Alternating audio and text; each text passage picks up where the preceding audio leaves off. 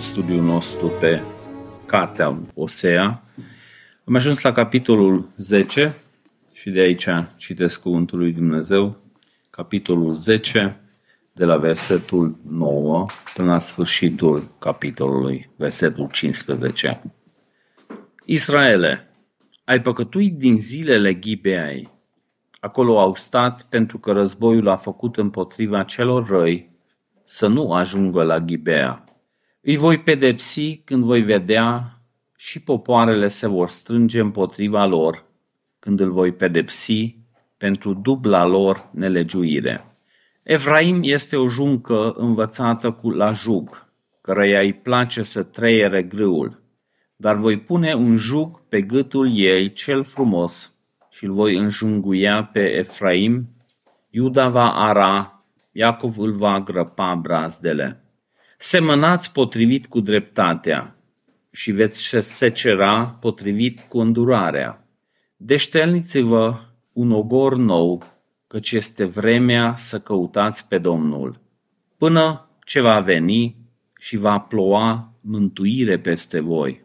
Voi ați arat răul, ați secerat nelegiuirea și ați mâncat rodul minciunii, căci te-ai încrezut în calea ta în numărul oamenilor tăi viteji.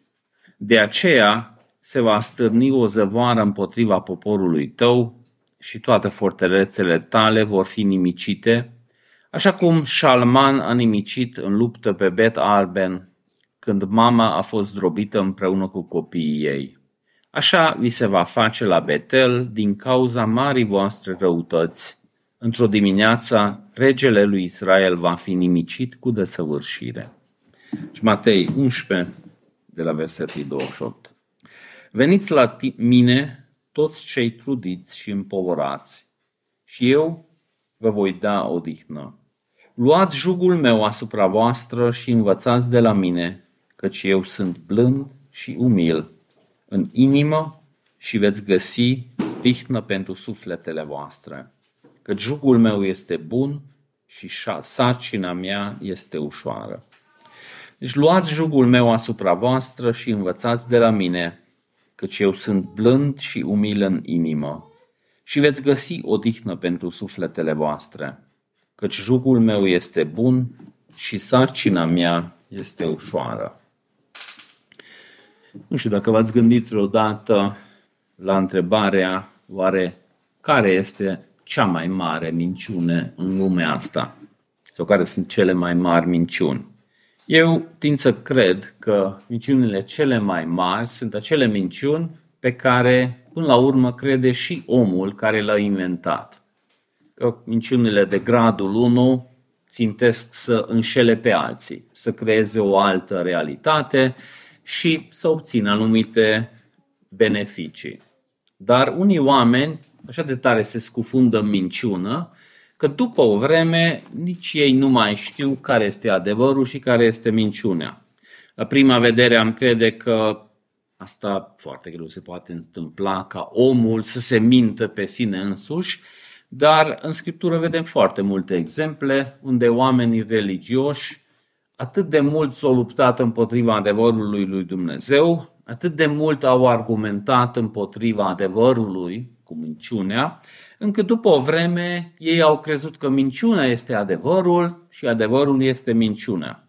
Totul începe când omul încearcă să justifice propriul păcat, să aducă uh, argumente că din ce cauză el face o excepție la ce poruncește cuvântul lui Dumnezeu și după aceea filosofia crește și se îngrașă și după aceea omul se simte justificat în păcat și după o vreme chiar crede că minciuna lui este adevărată. Și în vremea lui Osea, poporul lui Dumnezeu trăia într-o autoamăgire de genul ăsta, atât de mult au repetat minciunea, atât de mult au trăit în nelegiuire, încât au crezut că totul e în regulă. Și Dumnezeu trimite profet după profet, cei care cunoașteți perioada respectivă, câteva sute de ani înainte de exilul din Babilon, venea profetul pe profet și mustra poporul și poporul, mai ales în împărăția de nord, erau foarte tari, foarte rar, foarte puțin luau pe inimă cuvântul lui Dumnezeu și restul credea că ei sunt în regulă și ceva problemă cu profetul pentru că e așa negativist și tot vine să ne strică plăcerea, dar noi știm că avem dreptate, deci o scăpat când așa, când așa de profet. Dar de atunci au trecut cam 2500 de ani de când s-au rostit aceste cuvinte și dacă studiem istoria bisericii, vedem că oamenii religioși au mai inventat foarte multe minciuni cu care au înșelat pe alții și s-au auto-înșelat. Și din cauza asta, în continuare, mesajul lui Dumnezeu are o actualitate. Prin mesajele înregistrate în cartea lui Osea, profetul încearcă să trezească poporul din această minciună, din acest vis mincinos și încearcă să le arată starea lor spirituală, să arată care este problema, unde este poporul, cum au ajuns acolo și poporul nu vrea să audă. Ești când vorbești cu cineva și vezi că are amândouă degete în urechi și spune că nu înțeleg despre ce vorbești. Eu foarte des întâlnesc oameni care, care nu înțeleg pentru că nu vor să înțeleagă cum vedem și în romani, când oamenii sunt ignoranți pentru că aleg să fie ignoranți. Deci nu de aceea nu înțeleg pentru că nu înțeleg, ci nu vor să înțeleagă acel lucru. Și profetul zice în vers, primul verset pe care am citit, din ziua Ghibeei ați păcătuit, acolo au stat ei, lupta împotriva fiilor nelegiuirii nu i-a ajuns în Ghibea. Nu știu dacă vă pică așa din start evenimentele din Ghibea. În Judecător, capitolul 19-20, citim un eveniment foarte scârbos, foarte uh, horibil. Un levit călătorește cu concubina lui, care a fost infidel, o plecat, merge după ea să-l ducă acasă și timp ce merg spre casă, vine seara, ei vor să intre într-un oraș, să petreacă noaptea nu vor să meargă la păgâni, că nu, ăștia nu sunt de încredere, hai să mergem la poporul lui Dumnezeu și intră în Ghibea și acolo se întâmplă acel eveniment la care face referire profetul, abia se cazează la cineva și vin locuitorii orașului, ca în tipul Sodomei, și vor să se culce cu levitul ăsta, fără voia lui. Și atunci ăștia începe o argumentare că totuși îi nu-i frumos ce vreți să faceți și ăia tot mai tare îl iau și vor să-l agreseze și până la urmă levitul le dă concubina și omul respectiv îi dă fica și ăștia îl violează până dimineața, până mor amândoi. Și atunci, uh, uh, șocat de eveniment, devine și mai horror povestea, îl taie în 12 bucăți trupul și trimite la toate triburile din Israel să vadă ce s-a întâmplat. Și atunci tot Israelul se revoltă și vin să judece acest oraș.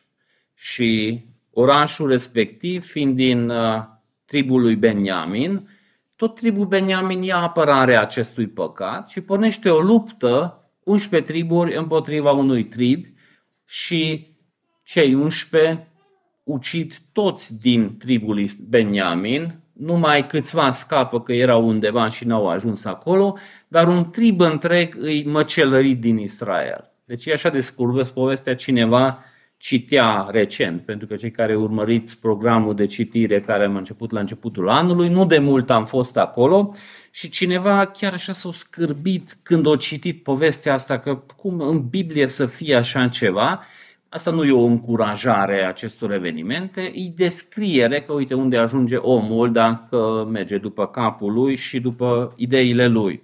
Deci la acest eveniment face referire Osea, se spune că ce scârbos a fost acel eveniment și voi de fapt nici de atunci nu v-ați cocăit. Deci cam aceleași căi, cam aceeași idei faceți voi în continuare și simplu fapt că au trecut foarte mulți ani de atunci voi nu ați schimbat. Deci aceeași șabloane folosiți și păcatul, dacă nu este soluționat în calea lui Dumnezeu, cu pocăință adevărată, asumarea responsabilității, căutarea iertării lui Dumnezeu în Hristos, chemarea Duhului Sfânt să ne transforme, atunci simplu fapt că trece timpul nu rezolvă păcatul.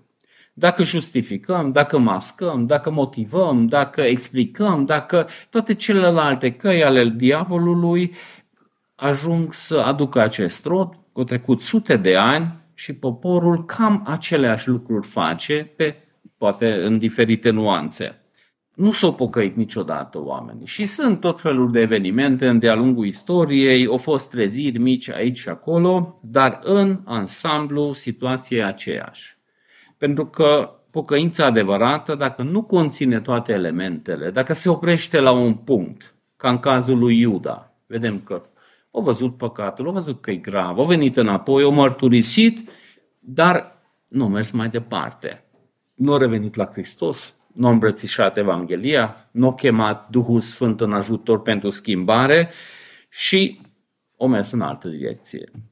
Sau cei care continuați citirea programului care am început la începutul anului, acum am ajuns la viața lui Saul.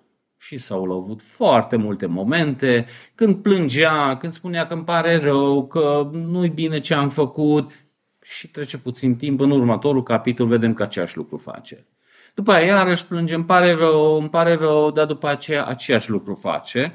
Deci nu este pocăința adevărată care să includă fiecare element. Deci nu ajunge unul sau doi sau trei, pentru că trebuie să fie acest circuit întreg. Deci văd păcatul, identific pe baza Scripturii, asum răspunderea, nu arunc pe toate direcțiile că cine îi devine, ăla îi devine, toți îți devine, numai eu nu îți devină, sau să justifică contextul meu, știi că e excepție. Nu, asum răspunderea personală, vin în fața lui Dumnezeu, îmbrățișez jertfa lui Hristos cu credință, chem în ajutor Duhul lui Dumnezeu pentru schimbare și asta este pocăința adevărată care are întreg circul. Dar poporul nu s-a pocăit și a continuat în păcat și un păcat îl duce pe alt păcat și s-au fermentat lucrurile. De aceea folosește Isus uh, pilda dospitului în Noul Testament pentru păcat, pentru că trebuie să pui puțină maia în făină și după aia se descurcă acela singur. Nu trebuie să pui foarte mult, trebuie să pui puțin, după aceea se înmulțesc ciupercile. Și de aceea spune profetul că răutatea lor a ajuns să fie fără măsură.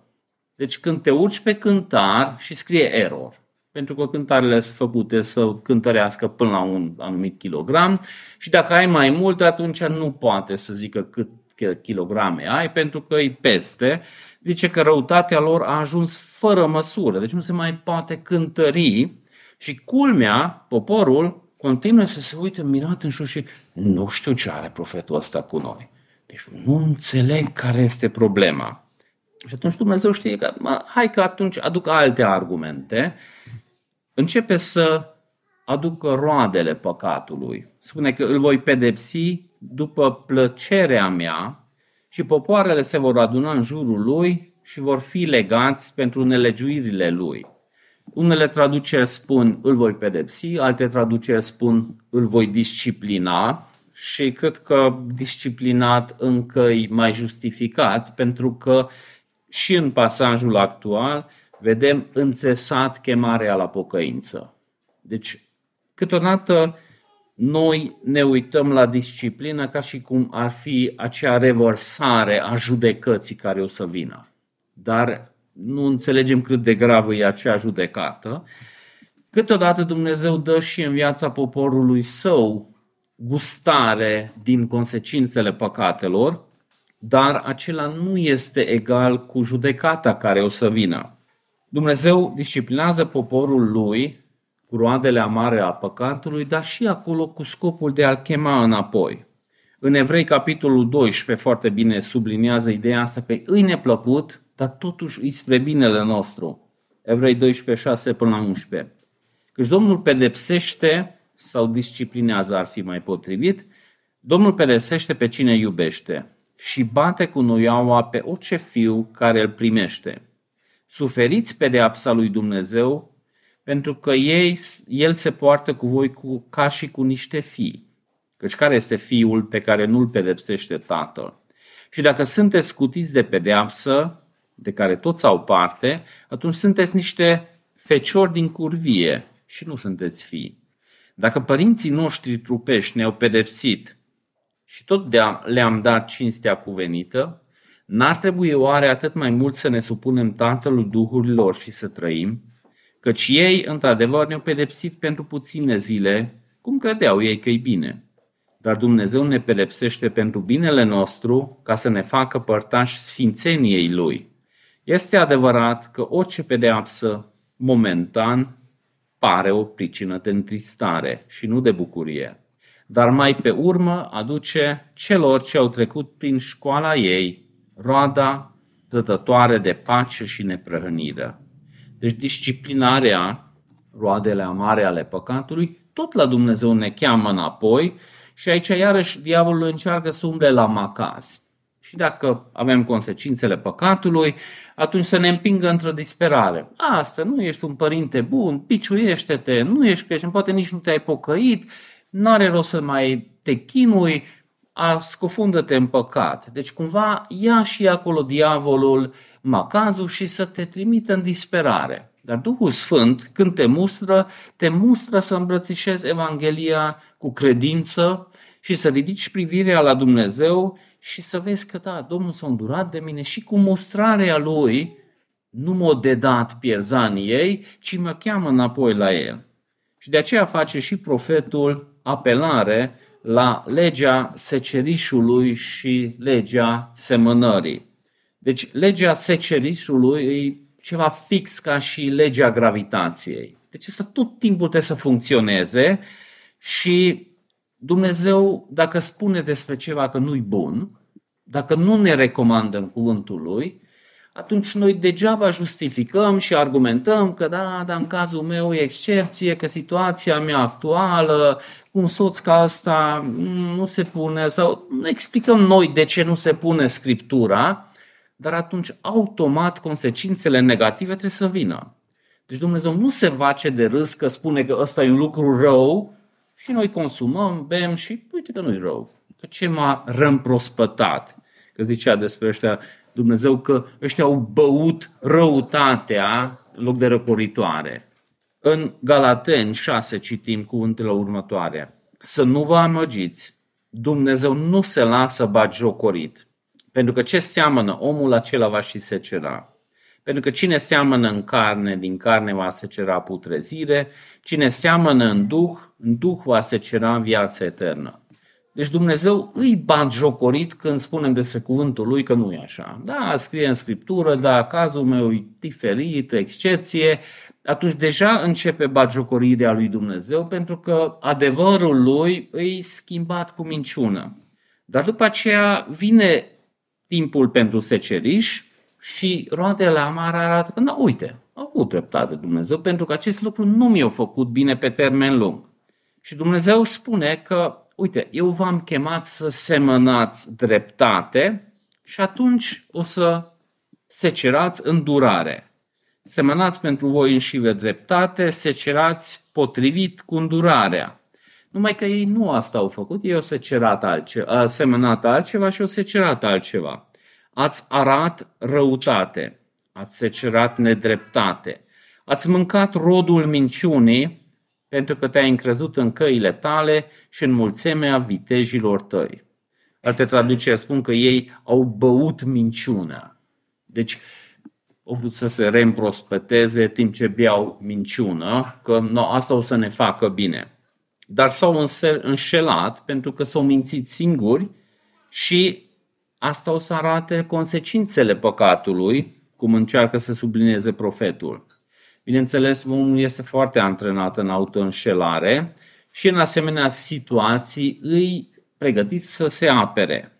Nu tu ești de vină, ești victima circumstanțelor. În special în ziua de azi, deci este și literatură de specialitate să scape omul de sentimentele acestea care îl apasă, conștiința care îl apasă că o neglijat anumite lucruri și atunci să se arată mai departe. Bineînțeles, această specializare a fost pornită în grădină, nu eu, femeia sau șarpele, sau deci cum să dai responsabilitatea pe alții, dar de atunci sunt mai complicat lucrurile. Deci îți devine politicienii, situația economică a țării, sunt de vină părinții, locul de muncă, căsătoria în care suntem. Deci sunt foarte multe argumente cu care încercăm să justificăm păcatul, dar Dumnezeu spune că legea semănatului și secerișului o să arate adevărul. Și Iisus spune că dacă rodul e rău,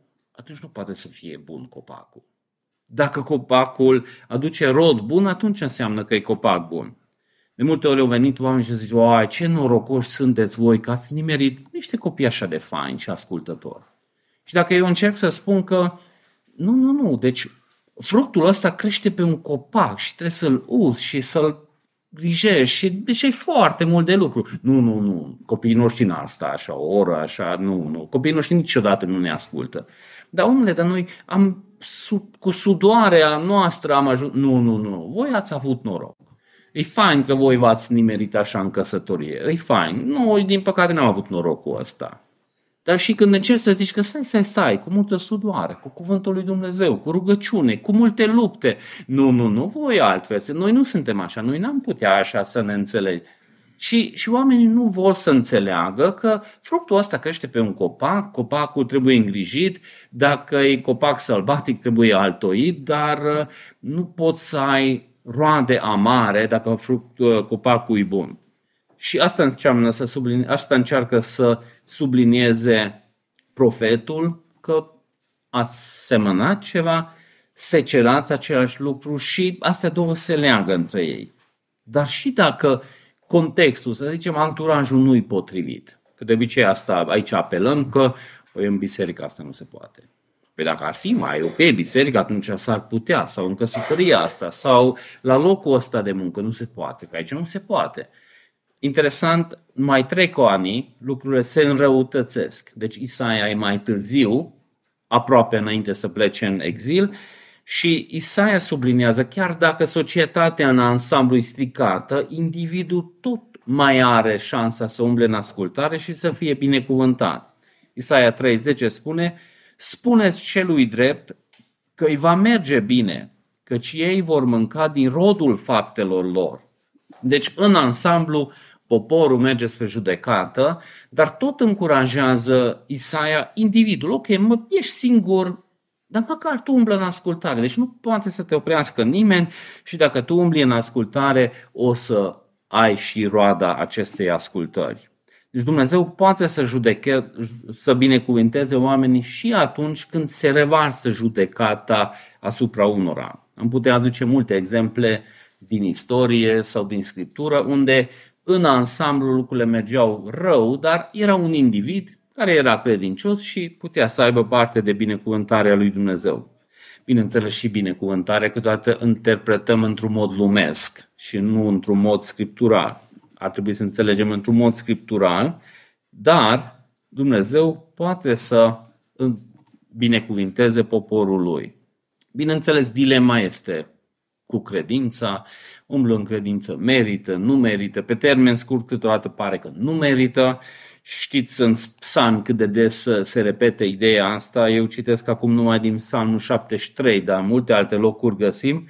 Psalmistul spune, iată, cei răi prosperă în lume, adună bogății și eu în zadar mi-am curățit inima, mi-am spălat mâinile în nevinovăție, am fost lovit ziua și noaptea, pedepsit în fiecare dimineață, deci nu merită să umbli în ascultare, pare pe termen scurt. Și aici vine iarăși diavolul și schimbă macazul și nu, ești îndreptățit să umbli în ascultare, că uite, Domnul apare nu intervine.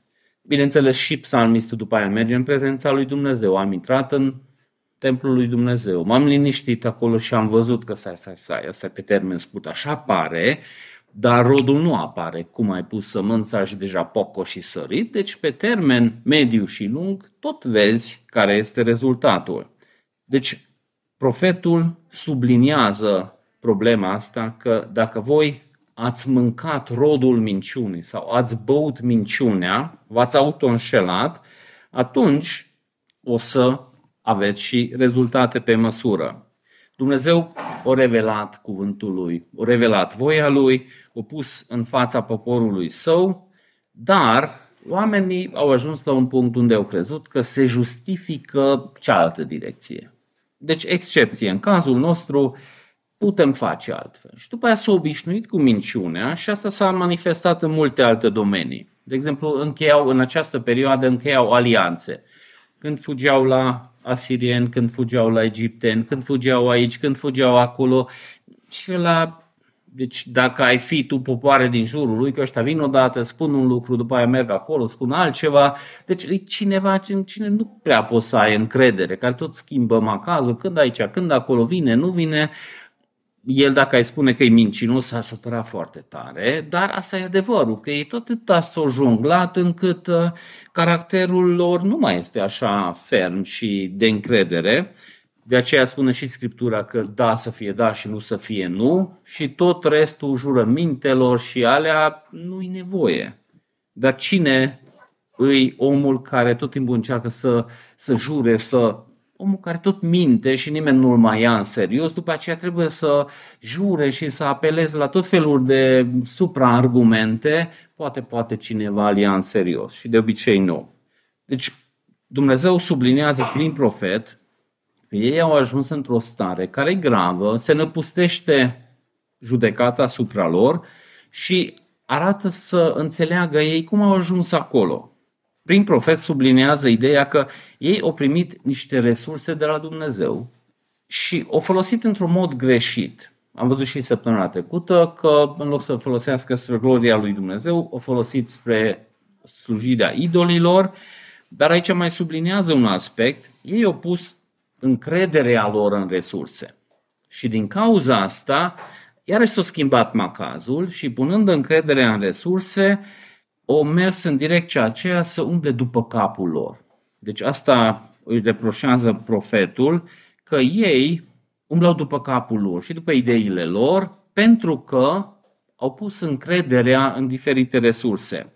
Oamenii foarte ușor pot lua resursele primite de la Dumnezeu și să folosească, să hrănească mândria, să disprețuiască pe alții. Deci eu dacă nu știu, mintea mergea mai bine și mă descurcam la matematică, atunci e foarte ușor să folosesc prehănirea mândriei mele și să disprețuiesc pe alții din jurul meu. Deci aproape orice dar ai, firea păcătoasă poate să facă acest lucru. De aceea sublinează și în 1 Corinteni 4:7 căci cine te face deosebit? Ce ai pe ce nu ai fi primit? Și dacă l-ai primit, de ce te lauzi? Ca și cum nu l-ai fi primit. Pentru că și în Corint, unul se credea mai mare din cauza că s-a convertit prin Pavel, altul se credea mai mare că s-a convertit prin Barnaba, unul se credea mai mare că era mai bogat, altul era mai deștept. Deci fiecare găsea ceva cu care să se creadă mai mare, să disprețuiască pe altul și asta contribuie să ajungi acolo că după aia te crezi mai deștept, mai special și ajungi la concluzia că tu poți să faci excepții și căile tale încep să nu se mai intersecteze cu căile lui Dumnezeu. Deci în orice domeniu, dacă ai puțin mai mult, e foarte ușor să hrănești mândria ta, pentru că toată societatea asta e zidită așa încât până și în cazul copiilor noștri, din cauza că am făcut homeschooling, lumea zicea că nu o să poți să faci performanță, pentru că competiția, acela ar trebui să motiveze.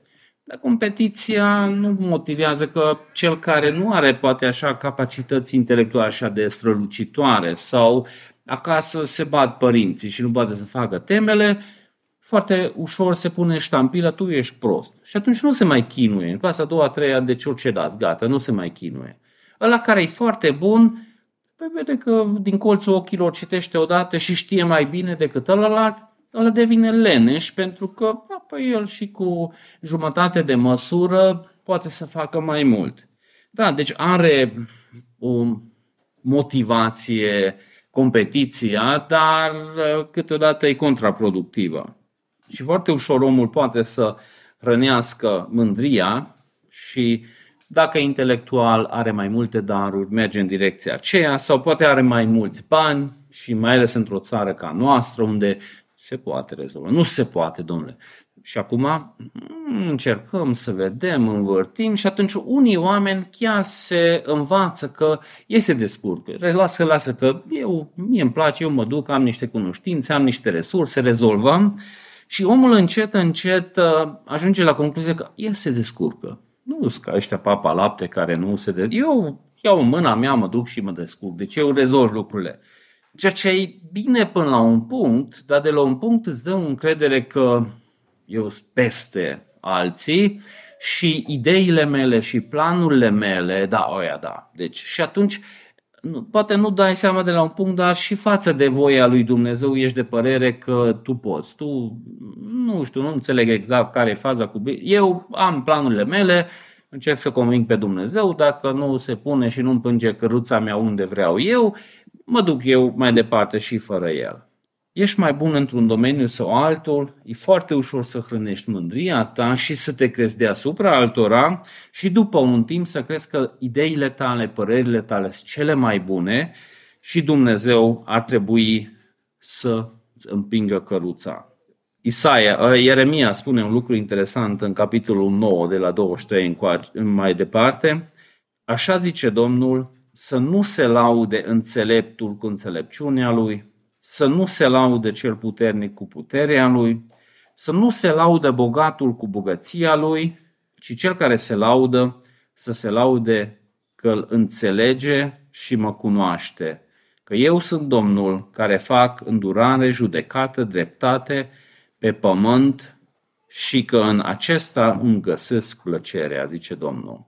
Deci avem resurse să-i dăm gloria lui Dumnezeu, să folosim, pentru că știți talanții care au primit 5, care au primit 3 sau care au primit 1 și ăla care a primit 1 a, nu merită, pune sub pământ și nu asta e direcția. Deci trebuie folosit, dar dacă nu avem grijă, și asta ne duce într-o direcție încât vedem că eu mă descurc mai bine. Toți din jurul meu nu se descurcă, înseamnă că eu știu mai bine și încet, încet căile mele devin uh, așa de încrezător sunt în căile mele, încât și cu Dumnezeu intru în competiție.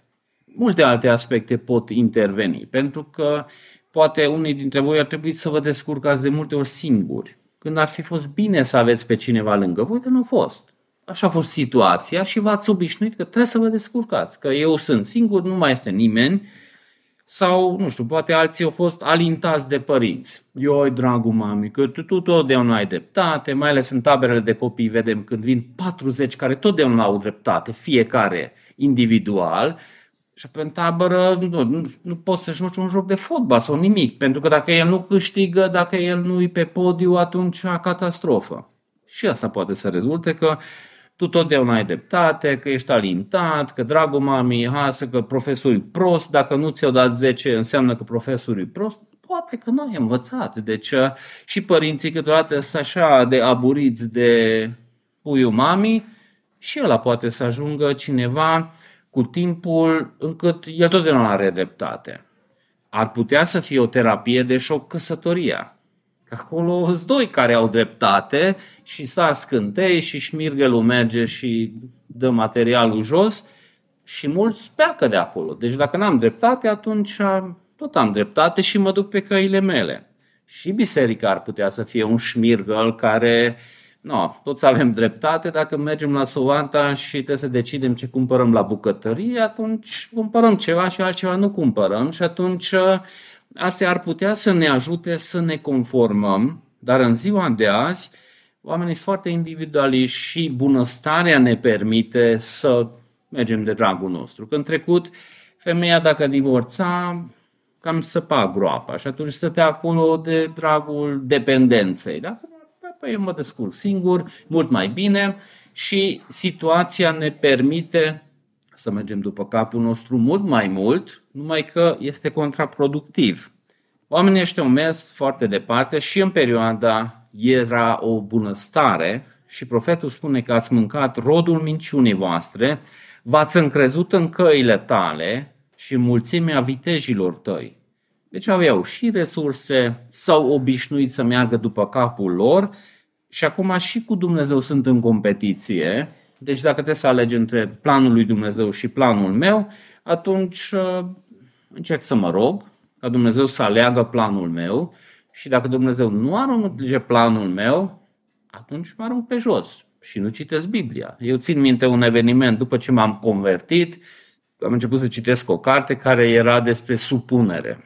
De să supui toată viața ta lui Dumnezeu și dacă Dumnezeu are alte planuri decât tu ai, atunci planul lui Dumnezeu e mai bun și săracul Artur o dat un exemplu acolo și el, să încercați să dea un exemplu, zis că poate Domnul nu vrea să te căsătorești și atunci planul lui, uuu, ce m-am supărat, cum adică? Păi eu vreau să mă căsătoresc și dacă Domnul nu-mi permite, eu tot mă căsătoresc și să-i arăt lui Domnul că nu se joacă cu mine, am pus deoparte Biblia ca un copil care se aruncă jos în hipermarket, aveam 18 ani, dar am zis că gata, acum nu mă rog și nu citesc Biblia o săptămână.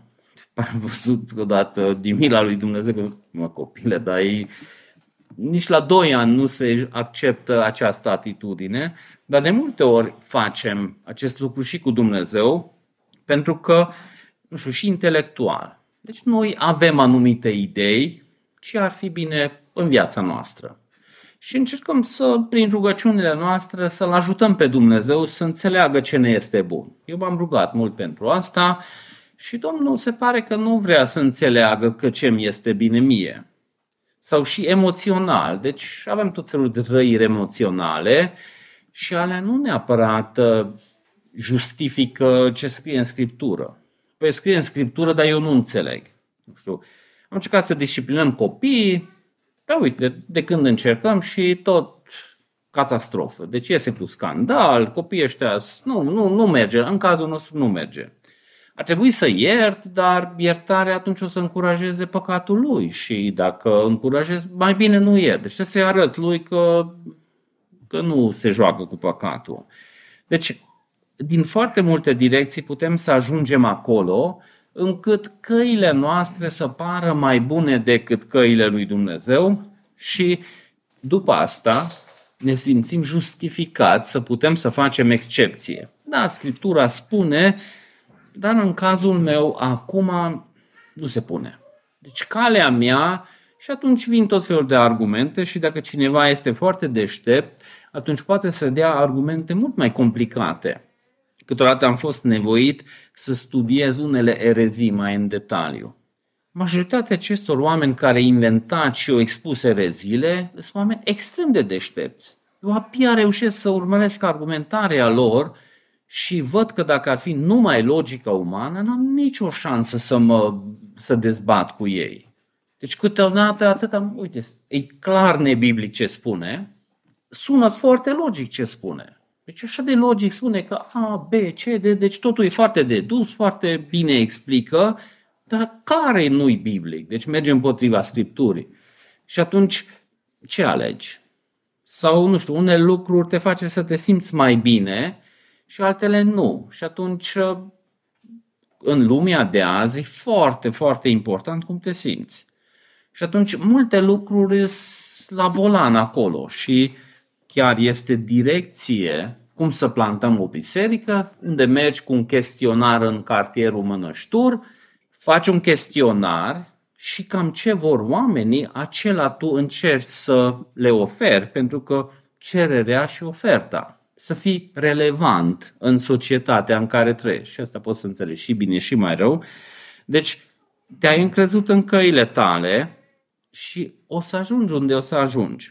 E foarte interesant că Moise, când dă legea, sublinează acest lucru, că aveți grijă că Dumnezeu vă va binecuvânta. Intrați acolo, o să aveți de toate și pericolul este să vă încredeți în acele resurse și după aia să vă încredeți în ideile voastre și după aia să luați țeapă. În Deuteronom 28.5.2 citim, ei vă vor asedia, porțile tale vor prăbuși, toată țara, zidurile tale înalte și întărite în cele care tu ți-ai pus încrederea, vor fi asediate și vor cădea, zice Domnul. Deci Dumnezeu dă resurse, dar îi tricky. Ce vedem în Scriptură când Dumnezeu a dat cele mai mari victorii, a dat fără resurse. Că noi dorim niște lucruri și dacă nu avem resurse, atunci pierdem speranța. Am mai avut idei și am vrut să încerc să rezolv, n-am reușit, acum nu mai am nici idei, gata, de sigur nici Domnul nu poate să dea. Și câteodată atunci intervine Dumnezeu și dă. Poate cazul lui Gideon este un exemplu bun unde îs puțini, îs slabi, nici arme nu au și să ascuțe uh, sapa, trebuia să meargă la filisteni. Și atunci Dumnezeu vine la un tânăr care e într-o familie mică și totul e contraproductiv și el zice cum să înving dușmanul la mare. Până la urmă pornesc și știți povestea că sunteți prea mulți. Dar nu erau prea mulți față de dușman. Dar trebuie să trimite acasă pe ăștia, trimite acasă pe aia, trimite acasă pe aia. Deci abia rămân 300 de oameni față de 130 de mii sau câți erau dușmanii. Deci nicio șansă. Și Dumnezeu spune că de aceea fac acest exercițiu pentru că în cazul în care vă dau victorie, să nu cumva să credeți că voi ați obținut. Să știți sigur că eu v-am dat victoria asta. Și câteodată Dumnezeu ne duce într-o situație foarte disperată, unde chiar nu mai știu cum să ies din situația aceea și după aia îți dă victorie ca să nu-ți asum ție că eu așa de deștept am fost, așa de fain m-am descurcat, am, am avut niște bani puși deoparte și, băi, ce bine a fost că chiar avem niște cunoștințe și am mers și am intervenit și am rezolvat. Dar câteodată n-ai nimic. Și totuși Dumnezeu intervine și îți dă eliberare.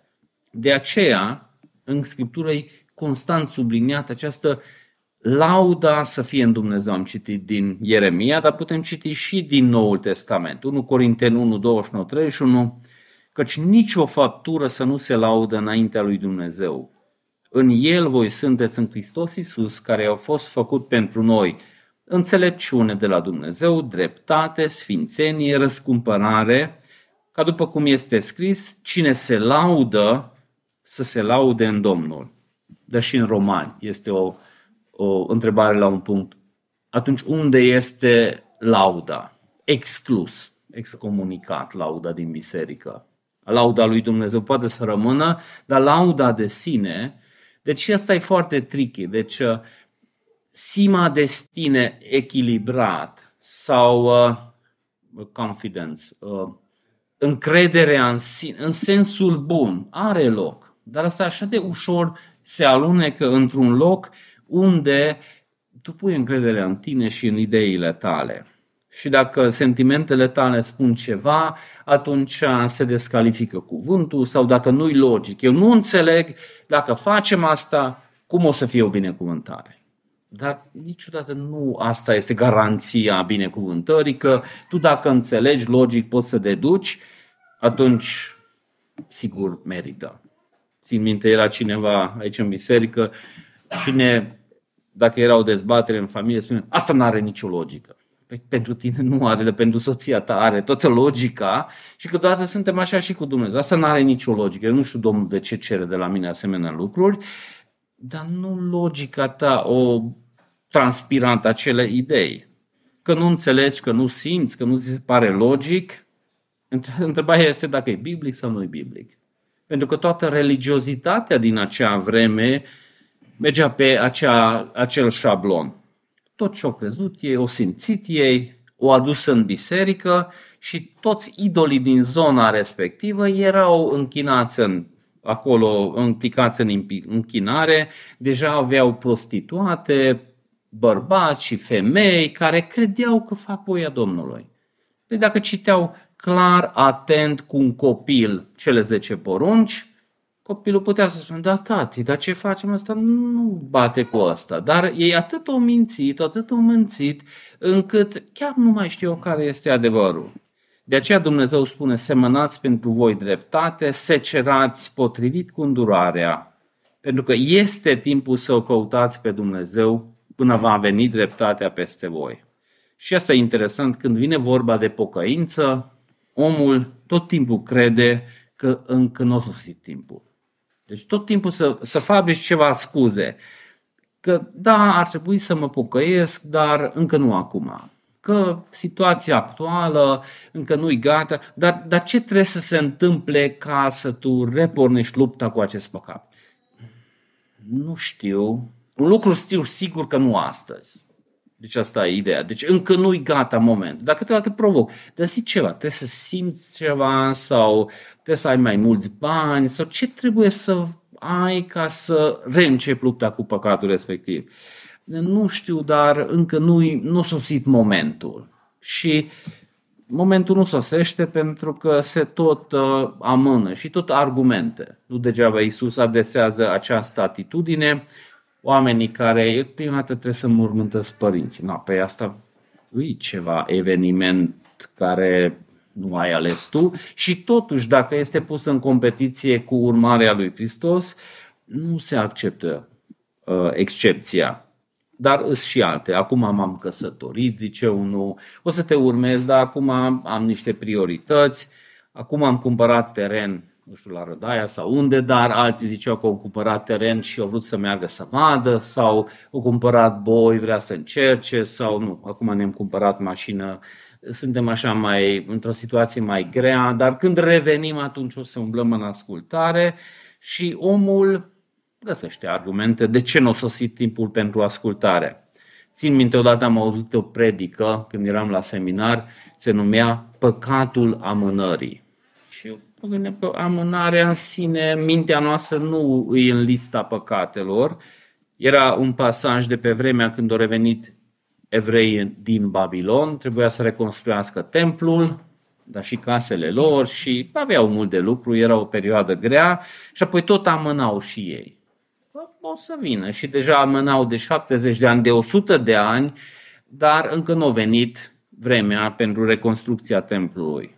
De aceea Scriptura subliniază în foarte multe cazuri, azi, dacă auziți cuvântul lui Dumnezeu, să nu împetiți inimile. Deci azi îi ziua, azi îi uh, felul în care Dumnezeu conjugă lucrurile, diavolul și firea conjugă maniana.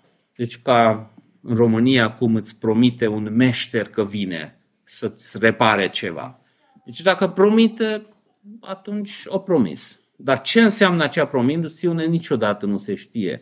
Deci cred că maniana în spaniolă e mai maleabil decât promisiunile ce primim noi astăzi. Și Dumnezeu de aia subliniază că o sosit e vremea să căutați pe Domnul și să semănați potrivit cu neprihănirea și veți secera potrivit cu îndurerea. Deci cum semeni neprihănire, cum seceri îndurare? Păi nu pe baza cum suntem noi. Deci clar Scriptura subliniază că îndreptățirea nu pe baza faptelor noastre. Deci nu e vorba că oamenii ăștia vin și se schimbă și devin sfinți și Dumnezeu îi leșinat de admirație cu uite ce au făcut ăștia. În Galaten 2 citim foarte clar, omul nu este îndreptățit pe baza legii, ci prin credință în Isus Hristos. Am crezut în Hristos să fim îndreptățiți prin credință, nu prin faptele legii, pentru că prin faptele legii nimeni nu o să fie îndreptățit. Mai târziu spune tot Galaten că legea ne ajută să venim la Dumnezeu, pentru că arată că nu îndeplinim standardul, deci avem nevoie de har. După aceea, dacă ai îmbrățișat harul, tot legea te ajută să înțelegi cum e Dumnezeu, cum e voia Lui și la ce ai fost chemat. Și prin puterea Duhului Sfânt, Dumnezeu te ajută să devii așa cum ai fost chemat. Dacă ești creștin și te-ai îndepărtat de acest lucru, atunci Apocalipsa spune, amintește de unde ai crezut, pocăiește-te și fă lucrurile din tâi. Dacă nu ești creștin, atunci aici trebuie să începi. Probabil mulți știți că și Wurbrand avea tot felul de dileme și la un punct cred că nu sunt creștini și bă, cred că nici nu am fost creștini și poate sunt fățarnic. Și soția zis, atunci știi ce? Îți spun Evanghelia și pocăiește-te acum prima dată. Deci uh, acea biciuire ce avem câteodată, că eu cred că nici nu sunt creștini, nu sunt tată bun, soț bun, soție bună, părinte bun, nu sunt bun, ne biciuim. Bine, atunci începe azi. Fă un pas mic nu o să devii de la o zi la alta, dar țintește undeva. Azi, dacă ai auzit cuvântul lui Dumnezeu, țintește un lucru mic care faci de astăzi a, nu mai citesc Scriptura, bine, atunci reîncepe citirea. Nu știu, rugăciunea mea așa e cum... Atunci reîncepe acel lucru și strigă disperat la Dumnezeu să aducă viață în acele lucruri. Deci, pe baza Scripturii putem identifica lucrurile și așa putem să diferențiem demonstrările de conștiințe false, că nu, cred că am ceva, cred că nu-s bine. Păi dacă ai ceva, acel ceva se poate identifica pe baza Scripturii și dacă nu se poate identifica, atunci oprește-te într-o elementare generală și în consiliere. Deci oamenii de obicei așteaptă că vin la cineva profesionist, ăla pune mâna pe tine sau spune o rugăciune sau îți dă o pastilă și pac, se schimbă totul. Și atunci când persoana respectivă cu scriptură încearcă să te ghideze, cu uite, ai anumite fapte care are roada asta, copacul ăsta trebuie tăiat, haina asta dezbăcată, îmbrăcat cea, nu, asta e complicat, e multe sudoare, luptă, eu vreau o soluție din ea instantă, pui în apă, dai, bei și gata, să se rezolve. Dar nu este așa. Deci viața creștină e multe lupte și greutate și povoară și din cauza asta se încheie cu imagine tot așa vizibile. Poate noi nu mai suntem așa la zi cu jugurile astea, dar e acel pătrat sau triunghiular în care băcau gâtul boilor, cu care trăgea căruța, cu care trăgea diferite lucruri și spune că Efraim este ca un mânzat învățat la jug, căruia îi place să trăiere greul, le-am cruțat gâtul său cel frumos și acum vor înjunghia, juga pe Efraim, Iuda și va ara și va grăpa. Și la prima nu pe ne spune multe, dar boul, știm, jugul care se pune în gât și trebuie să tragă diferite lucruri. Îți două exemple, unul când trei erau. Deci era pus grâul și boul mergea peste ei, spărgea spicele și atunci aruncau sus, vântul ducea ce era extra și rămâna uh, grâul, semințele. Asta era destul de plăcut pentru bou, pentru că nu trebuia să depună mare efort. Câteodată mai învârteau o piatră, dar nici ăla nu era așa de greu și mai mânca boul, mai ales în Israel. Era și poruncit că boul, timp ce trăieră, poate să-și mănânce. Și asta este pus în contrast cu boul care trebuie să spargă teren nou, care e foarte greu. Deci când uh, trebuie să spargi un teren unde nu s-a arat niciodată, atunci ăla e foarte greu și trebuie să tragă tare și atunci aceste două exemple sunt puse în contrast. Poate oamenii zilelor acelea înțelegeau mai bine și zicea că oricum trebuie să pui gâtul în jug, dar în care jug? Unul e mai greu, altul e mai ușor, poți să decizi pe baza logicii umane sau, și aici Dumnezeu poate să dea un sfat și aș încheia cu sfatul lui Hristos cât privește jugul, ce am citit și la începutul întâlnirii, pentru că noi credem că suntem suverani și așa înțelegem libertatea, că noi decidem și noi merem după capul nostru, dar nu suntem suverani. Ori îl slujim pe Dumnezeu, ori slujim pe diavol, ori mergem pe căile lor, ori nu mergem. Dar jugul o să avem pe amândouă laturi și sunt multe lucruri care omul pornește ca și o libertate și după aia se înjugă cu acele lucruri. De aceea spune Isus, veniți la mine cei tudiți și împovărați, eu vă voi da odihnă. Luați jugul meu asupra voastră și învățați de la mine că eu sunt blând și smerit cu inimă veți găsi odihnă pentru sufletele voastre, pentru că jugul meu este bun și sacina mea este ușoară. Amin. Doamne, dacă suntem sinceri, trebuie să recunoaștem că din instinct, direcția în care noi ne-am duce îi opozitul acestui chemări. Noi din instinct credem că dacă scăpăm de jugul tău, de chemarea ta, atunci o să avem o viață liberă, și câteodată suntem supărați, împovorați de îndatoririle primite de la tine și încercând să le facem din puterile noastre, devin așa de apăsătoare că credem că numai atunci putem să recâștigăm libertatea noastră dacă scăpăm de toate aceste poveri, dar când începem să umblăm după capul nostru, atunci uh, cu timpul se complică lucrurile și din nou ne scufundăm să purtăm tot felul de juguri. La început, când mergem după ideile lumii, atunci pare să fie eliberator, dar după aceea și lumea ne împovorează cu tot felul de lucruri și când uh, vine vremea la seceriș și roadele amare apar, atunci câteodată tot la tine vedem să facem reclamații, spunând că noi am fi meritat altceva și ceea ce am primit nu e în funcție de ce doream, cu toate că părăsind căile tale, oricât de mult ne-am mințit pe noi și pe alții, pe tine nu putem să te mințim, tu nu te lași jocorit, cine ce seamănă, acel lucru va și se cera. Și pe baza cuvântului tău putem diferenția roadele bune și semința bună de roadele rele și semințele rele. Doamne, trebuie să recunoaștem că gândirea noastră de multe ori este așa de lumească, așa de ușor neglijăm cuvântul Tău, numai citirea lui, dar mai ales meditarea despre cuvântul Tău, despre planul Tău, despre voia Ta. Cu atât mai ușor putem să medităm despre lucrurile acestei lumi, să le admirăm, să tânjim după ele și încet, încet, fără să dăm seama, gândirea noastră se transformă pe chipul și asemănarea lumii.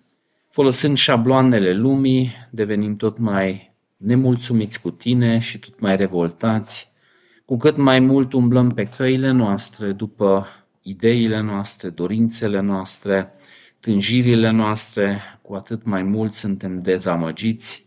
Te rog, Doamne, îndură-te de noi, pentru că Tu cunoști inima fiecăruia dintre noi.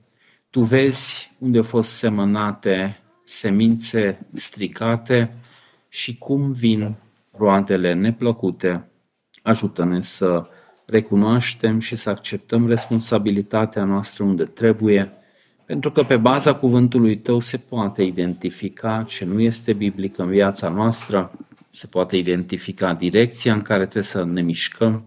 Ajută-ne, Doamne, să luăm angajamente ca astăzi, când am auzit cuvântul Tău, să nu amânăm pocăința și schimbarea, ci să reluăm lupta cu păcatul. Doamne, Ajută-ne să fie speranța noastră promisiunea Ta, Tu cel care ai pornit o bună lucrare în noi, ai promis că o să duci la bun sfârșit. Și chiar dacă viața noastră, viața bisericii tale nu arată așa cum ar trebui astăzi, totuși, apelând la uneltele primite de tine, putem să știm că prin aceste unelte tu o să cureți mireasa ta și o să stea în fața ta fără nicio pată, fără nicio spulcitură. Tată Ceresc, dă-ne această speranță ca să fim reînnoiți în credința noastră, în umblarea noastră cu Tine. În cazul în care sunt persoane care nu Te cunosc, Te rog, Doamne, îndură-Te de ei ca să aibă parte de această îndreptățire prin credință, prin jertfa Fiului Tău și unde am îmbrățișat deja acest lucru, Te slăvim pentru asta te slăvim pentru dreptatea, sfințenia perfectă a Fiului Tău, pe care putem să îmbrăcăm asupra noastră și acum să venim la Tine și să Te slăvim pentru harul și îndurarea Ta. În numele Fiului Tău ne-am rugat. Amin.